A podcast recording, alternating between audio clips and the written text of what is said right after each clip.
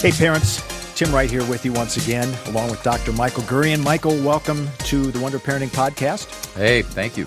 And we're glad to have all of you listening with us. We're so glad that you're tuning in, and uh, we really appreciate your enthusiasm for the program, and uh, particularly those of you who are connecting with us via questions or via our, our Facebook page. Uh, really love hearing from you. And if you ever have a question for us, you can reach us at wonderparenting.com, wonderparenting.com. And uh, by the way, we're we're doing something a little new uh, this uh, these next several months.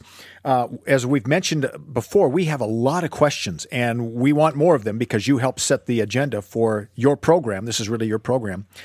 Um, but because we only we've been tackling one, maybe one or two a week, it takes us a while to get through. So we've got three, four months worth of questions uh, ahead of us yet. So what Michael is going to be doing is uh, answering some of these questions briefly on video just to give you sort of a, a taste of what the answers will be coming up in our podcasts.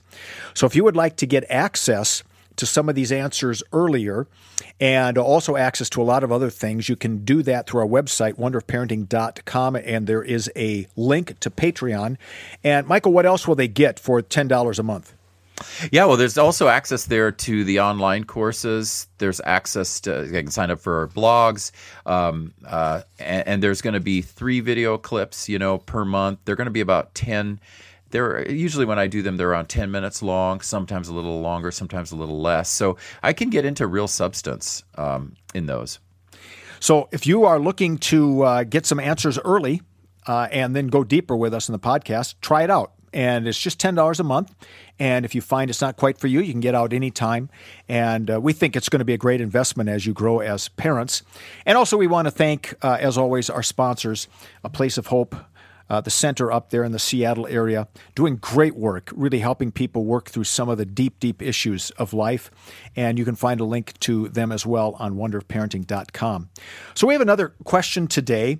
And uh, this is a this is going to be a good one because I think every parent of teenagers has been through this in some way, shape, or form. Maybe the details are a bit different, uh, but I know we went through it with my two kids. And Michael, you probably had some of the same issues at mm-hmm. some point with your daughters. Mm-hmm. Uh, and so I want to read the question, and um, this is from one of our listeners. What are your uh, suggestions to help a teen who has perfected the art of lying? And is curiously trying or buying vapes and drugs. He's a good kid, but the lying's got to stop. Uh, we've tried holding him back from getting his license due to bad choices. We, when we finally gave in, we thought it would help him uh, want to stay true in all that he did. But four days later, after he promised to live uh, and walk in truth, uh, we learned he had purchased vapes and Adderall from a kid at school. My husband found it in his backpack. Uh, we're seeking counseling and input from our pastor, uh, and I'd love any ideas to help our son learn why truth is so much more freeing than lies, which is uh, obviously true. Um, he is uh, uh, society glamorizes these drugs, and I know how prevalent they are. My son is busy with school, rowing, and work. Uh, he's not lying around without things to do, but he's obviously finding time to fit this curiosity in and perfect a trait that we hate lying. Thanks for your insight. I'm one determined mom who will fight for her children. And, uh, mom, we sure appreciate that. And we get that. We're dads who did the same for our kids. Um, so, Michael, um, let's just talk about, generally speaking, what's going on in the mind of a teenager as they move uh, into puberty and then begin that long process to adulthood. And what is it about the teenagers that leads to uh, the pushing of boundaries, perhaps, experimentation, lying. Uh, what's going on? Yeah, the this this high risk behavior um, in general. I'm going to start generally because specifically, I think it's possible this this child needs to be looked at for addiction. Um, but in general, the the you the brain wants to take risks, and all the a lot of the biochemistry uh, higher estrogen in females, higher testosterone in males, and the mix of those uh, compels the brain to take more risks, uh, and it finds ways to take risks. And some some kids lying is a way to take a risk, or and or doing you know trying drugs is a way to take risks. Having your first uh, drink, all of those things are, are ways to take risk, and you know the, the it's actually good for the brain. I mean to take these risks because it's it's um, it's going out into the world. It's strengthening. The whole self is strengthening, and risk taking builds more resilience, and and so it's a good thing to take risks. Uh, but it, it can also be dangerous, and so the with with a child who lies, in my in my practice, I have to say that if, if there's a teenager who's been lying and the parents come in and they say, you know, he or she has been lying for the last six months, for the last year, uh, and and in the same sentence they say um, vaping or lying to get Adderall or you know drinking, I, I'm the first thing I'm saying to them is, okay, let's track this and see whether this child has addiction genetics, because lying behavior starting in the teen years uh, uh, especially associated with the intake of some substance, um, uh, is can be a really good indicator of addiction genetics. And so those genetics often kick in in early adolescence. Puberty moves through the body, the biochemistry shifts, the brain's doing its shifts, and and it triggers those chromosome markers, and then those get triggered in puberty through into middle adolescence. Certainly by middle adolescence, a lot of these um, folks who we later are going to say are addicts, we're beginning to see uh, something starting already there, and they hide it by lying, and they become really, really good at it. So, you know, the information as I read this one, this I could be totally off base, but in the information we got, that was the first thing that hit me, uh, especially because he's lying in order to acquire drugs or in order to use drugs. Um, that takes it into this other realm because the normal, going back to sort of normal risk taking and, and normal behavior, you, you, you it's okay to expect some of it, and then it's that's part of what lying behavior, and that's part of why the adults exist. That's part of why we, you know, we take the kid back to good character. We take the kid back to the right expectations and doing right, as she said. Um, that's our job, and and and we will do that with our kids. And um, uh, if it's not working, if one parent is having difficulty getting a kid to stop lying in terms of that normal development, we got to rely on the other parent, and then we got to rely on the community to be really getting this kid to stop lying, taking away privileges, um, make, making sure that kid suffers a little bit when he lies, so that he learns not to lie. That that's that's bad behavior. But if it's masking addiction, then uh, we should expect it to continue. Do do boys tend to take more dangerous risks than girls? They take they tend to take more physically dangerous risks. Yep, absolutely. That'll corroborate everyone's experience. Just in general, they they're more spatial. Their cerebellum is more active, which is that doing part of the brain at the bottom of the brain. Um, they have more spinal fluid in the brainstem, which is moving more electricity down into the body. Um, they're also projecting um, large problems to solve, um, and that's actually going on in in this uh, temporal parietal junction, which is that problem solving part of the brain, and which swells up, and then the uh, uh, uh, other parts of the brain, like the inferior parietal lobule, you know, parts on the in the parietal, which is how we are oriented in space, and males. Uh, a lot of the male brain is about that. How am I moving through space, and what what problem can I solve if I get at the top of this house with my skateboard? You know what what what what would happen? Is there a way that I could jump off the rim of the house and actually make it into the pool and not the cement? You know, these kind of things. Yeah. So uh, these things are, I mean, in a way, these are good. They're developing the spatials. That kid who does that may well later become an engineer. You know, so so males do tend to be to, to do more of that stuff and we tend to like louder sounds so we do high risk things with chemicals you know and explode things and with fireworks and all of this. Yes we tend to do more of that and so of course higher mortality rate for us um, uh, more danger and because we don't have as much development and connectivity to the frontal lobe and to the orbitofrontal and prefrontal. These parts of the brain that do the thinking, that do the executive decision making. The male brain starts out behind the female in that connectivity in utero, which we which we mentioned and I've written a lot about in the last six months. The fetal scans in utero, we already see that females have better developed the connectivity between the midbrain where the urge might happen to do something dangerous and then the top of the brain where the brain would say don't do that. So males are behind females in that development and um, through the teen years already they're behind. So they don't they don't um, stop themselves from doing dangerous things as much as females stop themselves from doing dangerous things. So we do find more males doing dangerous things for sure When you need mealtime inspiration, it's worth shopping Kroger, where you'll find over 30,000 mouthwatering choices that excite your inner foodie. And no matter what tasty choice you make, you'll enjoy our everyday low prices, plus extra ways to save, like digital coupons worth over $600 each week. You can also save up to $1 off per gallon at the pump with fuel points. More savings and more inspiring flavors make shopping Kroger worth it every time. Kroger, fresh for everyone. Fuel restrictions apply. Our family has grown. Welcome to the world, Hanna baby. Introducing a new collection, Hanna Soft, made with Tencel. It's so breathable, with stretchy comfort for all of baby's first moments. And it's cool and gentle on their skin all year round. Entrusted Hanna quality for your most precious gift. Hanna Soft, made to last. Shop now at hannaandersson.com.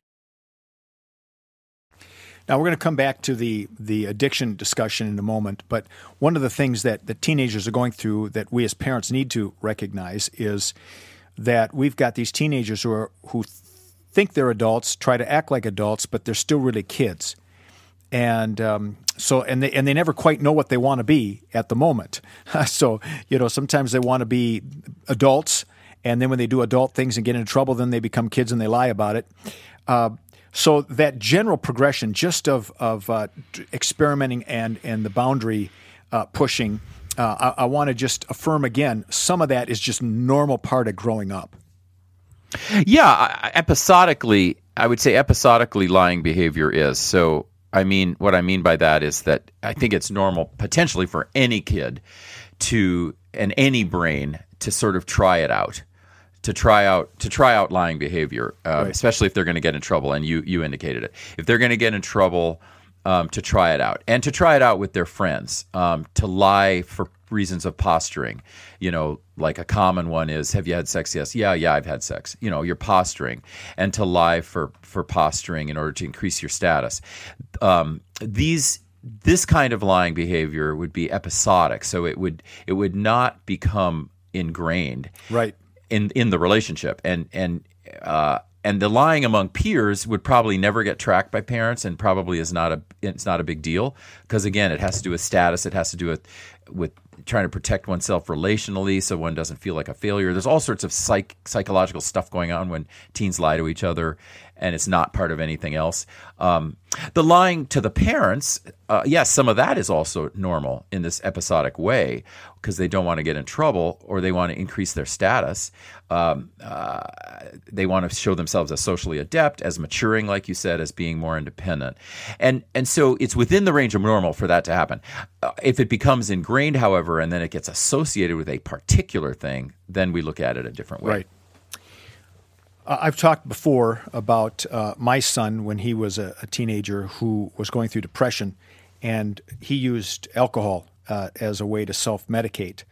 And um, you know, he he didn't he didn't get himself into a lot of trouble in the end, but there were a couple times when he did things he he shouldn't have done. And um, in our case, he never lied to us. He just never told us until someone else told us. Mm. And then and then he would come clean which I appreciated, but he would never rat out a friend. Um, so he would lie for his friends if need be to protect them, but at least um, you know he he would come clean with us. But uh, kids can become uh, addicted for a variety of reasons. Um, and um, what are what are some of the things that parents should look for um, where they might say, okay, I need to be concerned about my son or my daughter that there might be an addiction problem, and what might be some of the reasons that particular teenagers are prone to become addicted to substances like vaping or alcohol or whatever it might be. Mm-hmm. Yeah, it, this is your connection to depression is important because, um, like in my notes, you know, I'm looking at this, and I one of the first things I put down there is tested for depression? You know, question mark. Uh, it doesn't seem like he's depressed because he's he's um, you know school, rowing, work. So he's working too. He has responsibilities. He's meeting those responsibilities. Uh, but that was on my list to talk about. And for people who uh, who are listening to this and their child is not you know their child is lying their teen is lying and he's not working he's not fulfilling responsibilities he's withdrawing um, uh, his friend he's withdrawing from friendships he's withdrawing from parents um, and lying there the lying can be something of a mask for the fact that he's depressed, but he's lying about what he's accomplishing, right? He's lying that he's doing his task, but in fact he's he's depressed. So look look for that. I think that's really important.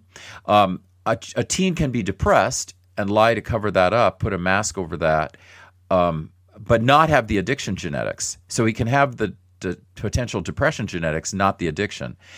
If he has both, that's a dual diagnosis. Um, he's got both depression uh, and, and addiction. So in this case, I don't think this guy, this teen, has the depression genetics. Um, uh, but I think he may have the addiction genetics. So look for. So, so when we're looking at this lying behavior, the parents are asking themselves: Is this normal teen rebellion? Is this normal high risk behavior? Is this normal individuation? Um, is this to protect friends, like you just talked about? You know, does it fit? Uh, oh, and and is it um, is it because one or both of the parents are excessively rigid, and the kid is trying to escape that? You know, that's another thing teens do when they lie. They have one or both parents are so rigid that the child really can't develop a self. You know, they're so rigid in their rules or whatever it is. They're not really letting this child develop a self. And so so look for that too because that would be it would be within the range of normal for that kid to start to be lying to his parents.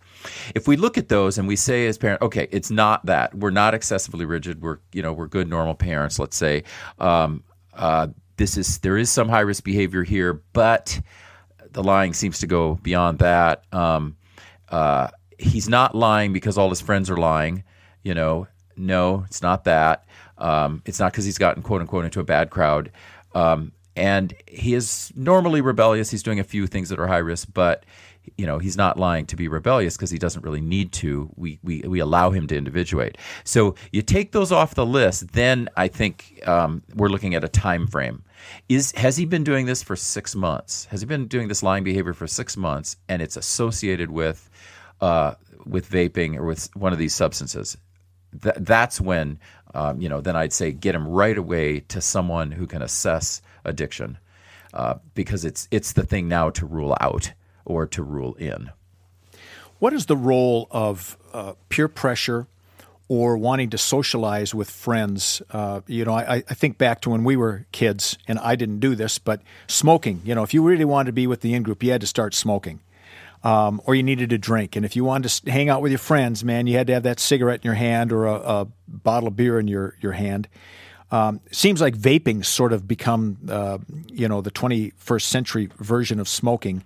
Um, how, how, do you, and you're, talking about a little bit, but a lot of times kids will do things just to stay within and be accepted by their friends. So they'll vape even though they know they shouldn't, or they'll drink even though they know they shouldn't. Um, how, how do we sort of know the difference between they're doing it for peer pressure and to be accepted versus they're doing it now because they're addicted to it? Yeah, yeah. That's why I think we have to look at this with a time frame because episodically it, it's quite normal. And you're you're right. In our generation, we would take a drink before we were supposed to with our friends. Uh, we would, um, and it would become it would become a rite of passage to figure out how to get someone to get us booze, you know, and we'd get the older sibling generally to do it. Uh, and and we would smoke under the bleachers was our thing, uh, and we would just find cigarette butts and smoke them. Someone else had tossed them out, right? Tossed them under the bleacher, and we, what are we, twelve or thirteen? We would go, you know, go, oh, let's smoke that, and it was always a pack, little pack of our friends, you know, to be with our friends. So, so that yeah, that's within the range of of normal, I think, and especially in this day and age where it's also available, that's within the range of normal. So, that's why a time frame is important. We we have to say, okay, has it been six months? Has it been a year? You know, if we're getting into those time frames, then I think it goes beyond the the normal stuff. And and and that's why I did mention friends. You know, we do have to assess is is he quote unquote in with a bad crowd? If if we assess, oh, this is really you know, not addiction or anything. He's in with the wrong crowd, and to be in with that crowd, he's having to vape and steal Adderall and that kind of thing, or purchase Adderall. Uh, okay, then then you know we could say, okay, it's about this crowd. How do we get him out of this crowd? Right. Uh, but if it's not that crowd, if it's not that he's depressed, if it's not these other things, then six months I would say is a good timeline to see if this if we've had the lying behavior with the drugs going on straight for six months, you know, then then I think we at least have to rule out addiction. Now, they, she indicated that they're doing some really proactive things. Um, and uh, let, us start, and I know you will affirm this. Uh, they're, they're, getting counseling uh, for their son. Uh, they're also seeking the advice of their pastor. Mm-hmm. And um, and I, I, can't speak for every pastor. I can tell you that this pastor, me, uh, when people come to me for those kinds of questions, uh, I serve as a spiritual director and then say, you need to go see so and so, because that's way out of my league in terms of behavior therapy and so on and so forth. So that they're doing both is really a good sign to me that they're they're getting at it. And then they also seem to try to put in some boundaries. Um, so just talk a little bit about uh, we we've affirmed the need for counseling many many times. Uh, what role can boundaries play in our kids, and when are they helpful? And when do we when do we need to sort of check ourselves to say now they're becoming excessive or too rigid? It's time for today's Lucky Land horoscope with Victoria Cash. Life's gotten mundane, so shake up the daily routine and be adventurous with a trip to Lucky Land. You know what they say. Your chance to win starts with a spin. So go to LuckyLandSlots.com to play over 100 social casino-style games for free for your chance to redeem some serious prizes. Get lucky today at LuckyLandSlots.com. Available to players in the U.S., excluding Washington and Michigan. No purchase necessary. VGW Group. Void where prohibited by law. 18 plus. Terms and conditions apply. Yeah, if if I, I, think every year of a child's life, and, I, and Gail and I certainly did this, every year of a child's development, we should be reassessing um, the boundaries we set, the responsibilities we give, the privileges we give. Um, so you know, we started this with our kids uh, as they were as they were hitting puberty. We could see puberty was hitting, and we would we would have conversations with them and with each other about okay, we're going to give them these two new responsibilities and and uh, if as they fulfill those responsibilities, you know, taking out the garbage, chores in general, um, they're going to get these two new privileges. You know, so with one new responsibility comes a new privilege, and um, uh, they've proven that they're trustworthy. So we're not going to be forcing boundaries as much. You know, we're going to now let them push a little, push a little more, push a little more. Uh, they'll always know where the line is, we promulgated, you know, good behavior on our refrigerator, so they always knew, you know, okay, this is what crosses a line. But but uh, they got a little more latitude, a little more latitude, so they could develop a self. And I think every year it's good to reassess those and set new. And sometimes you have to do it spontaneously because you can just tell the child is growing up so well, and you assess and set set boundaries that fit for a 15 year old, not a 13 year old. You know, um, have interactions that fit for the the 15 year old. I, I, really like I, I, like that they tried this thing with the license because uh, if he's working, I'm thinking he must be at least 16, and um, uh, and you know they said, well, we're going to hold off on you having that privilege, your license, until you change this behavior, and and in fact, one of the one of the things that that triggered me to wonder about something deeper like addiction is that that kids really tend to want their license, you know. Mm-hmm. So they they want that independence. They want to be able to drive. So that, that I find that very interesting. And if and yes. to, to, go back to the counseling, if I were the counselor, and I'm so glad they're getting counseling. I'm so glad they're talking to the pastor. Those people will know this this boy and this family, right? You and I don't know this boy and this family. And even right. if we talk to this family for an hour, we're still not going to know this family the way that the counselor on site is going to, and that the pastor who knows the family will. So they're going to go to those people, get help from those people. Um, and that's one of the first things I would bring up to the counselor is, doesn't this seem interesting that he he uh, didn't want his license so badly that he would stop this lying, you know? Mm-hmm. Um, and I, and I think that's that's a nice wedge to work with in counseling. One of the issues that comes from all of this is the parent guilt and uh, we we've done a podcast on that already uh, recently. But uh, I've we felt it ourselves when we discovered that our son was having issues, particularly with alcohol and then depression. And why didn't we see it sooner? What could we have done better? And of course, he turned out great. He's fine. Um, but you feel guilty, and I, I've, especially parents whose whose children end up really in trouble. They become addicted uh, and and maybe you know for years live in that that spiral of in and out of addictions and in and out of recovery, and you, you just feel so guilty as a parent. Mm-hmm. Um, what are some things that you would say to those guilt-ridden parents? Um, to give them some hope, maybe, or just to say, here are some things to manage uh, the addiction of your child? Yeah, let me look at that guilt at sort of two levels. If if a um, before going to the addiction uh, guilt, that that first one of the just the basic guilt of my my child is doing these bad things. I've worked so hard, like in this case, lying. I've worked so hard, it's not working. My child's, you know, this is not good. I, I feel guilty. Um, I uh, as we did note, all of us feel guilty as parents. There's no way to escape feeling guilty as a parent, even if you think you had the perfect child. They're still going to feel guilty about stuff. And I think to some extent the guilt is built into the brain in a good way so that then we we are always assessing what we could have done better so that when we have grandkids, I think so that we can be a better grandparent, you know, we won't repeat the quote unquote mistakes we think we made with our kids. So it's it's probably a good thing as long as it doesn't become a debilitating shame, you know, shame in, inside the self that debilitates our relationships. I think a certain level of guilt is probably built in and okay. Um, in this particular case, I, I, with these parents, I would caution these parents uh, about feeling too guilty, um, with the caveat that if one of the parents lies a lot, right, and if this lying is potentially, to some extent, modeled after a parent who lies a lot, that parent, I think, needs to feel the, the guilt to change the self, you know, to stop that parent's lying behavior so that we can help this child stop his lying behavior, right? That that would be the only kind of surgical area of guilt beyond the normal guilt parents will feel that I, I would feel as a parent. Now we've had no indication that either of these parents is involved in lying a lot. So we've had no indication here that this child has modeled the lying off of a parent. Uh, but I wanted to put that in there that, that that would be a place to like use the guilt to immediately change.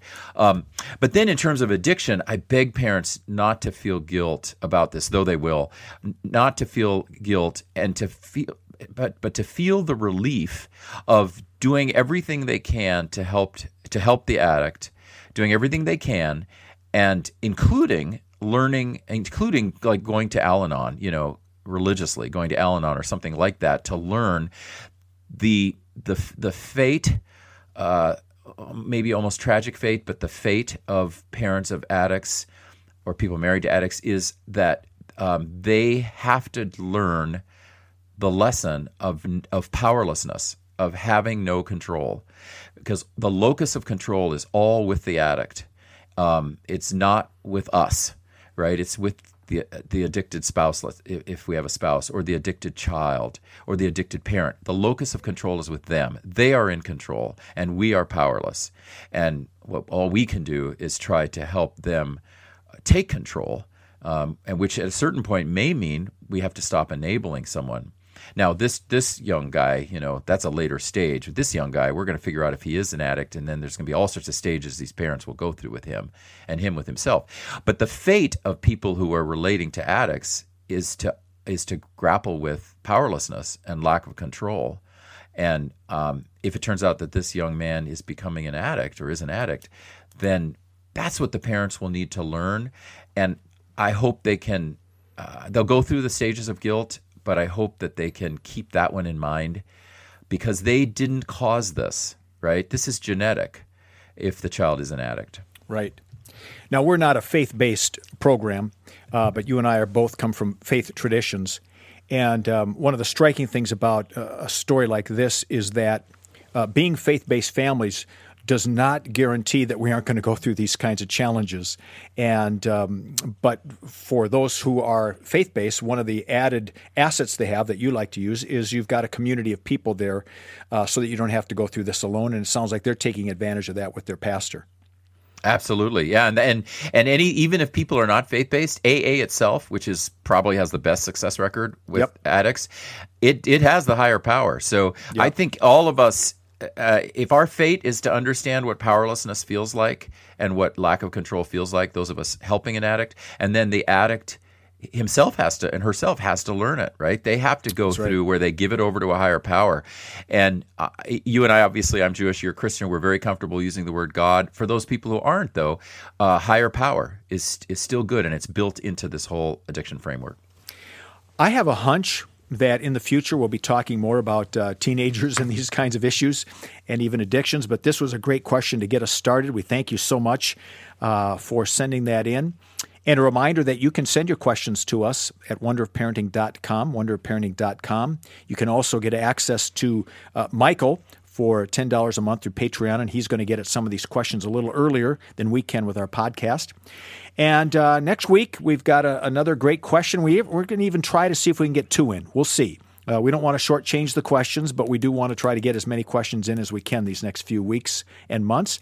So we appreciate you listening. Michael, thank you very much. Oh, thank you, Tim. Thanks, everyone. And we thank you all for listening. It's time for today's Lucky Land horoscope with Victoria Cash. Life's gotten mundane, so shake up the daily routine and be adventurous with a trip to Lucky Land. You know what they say. Your chance to win starts with a spin.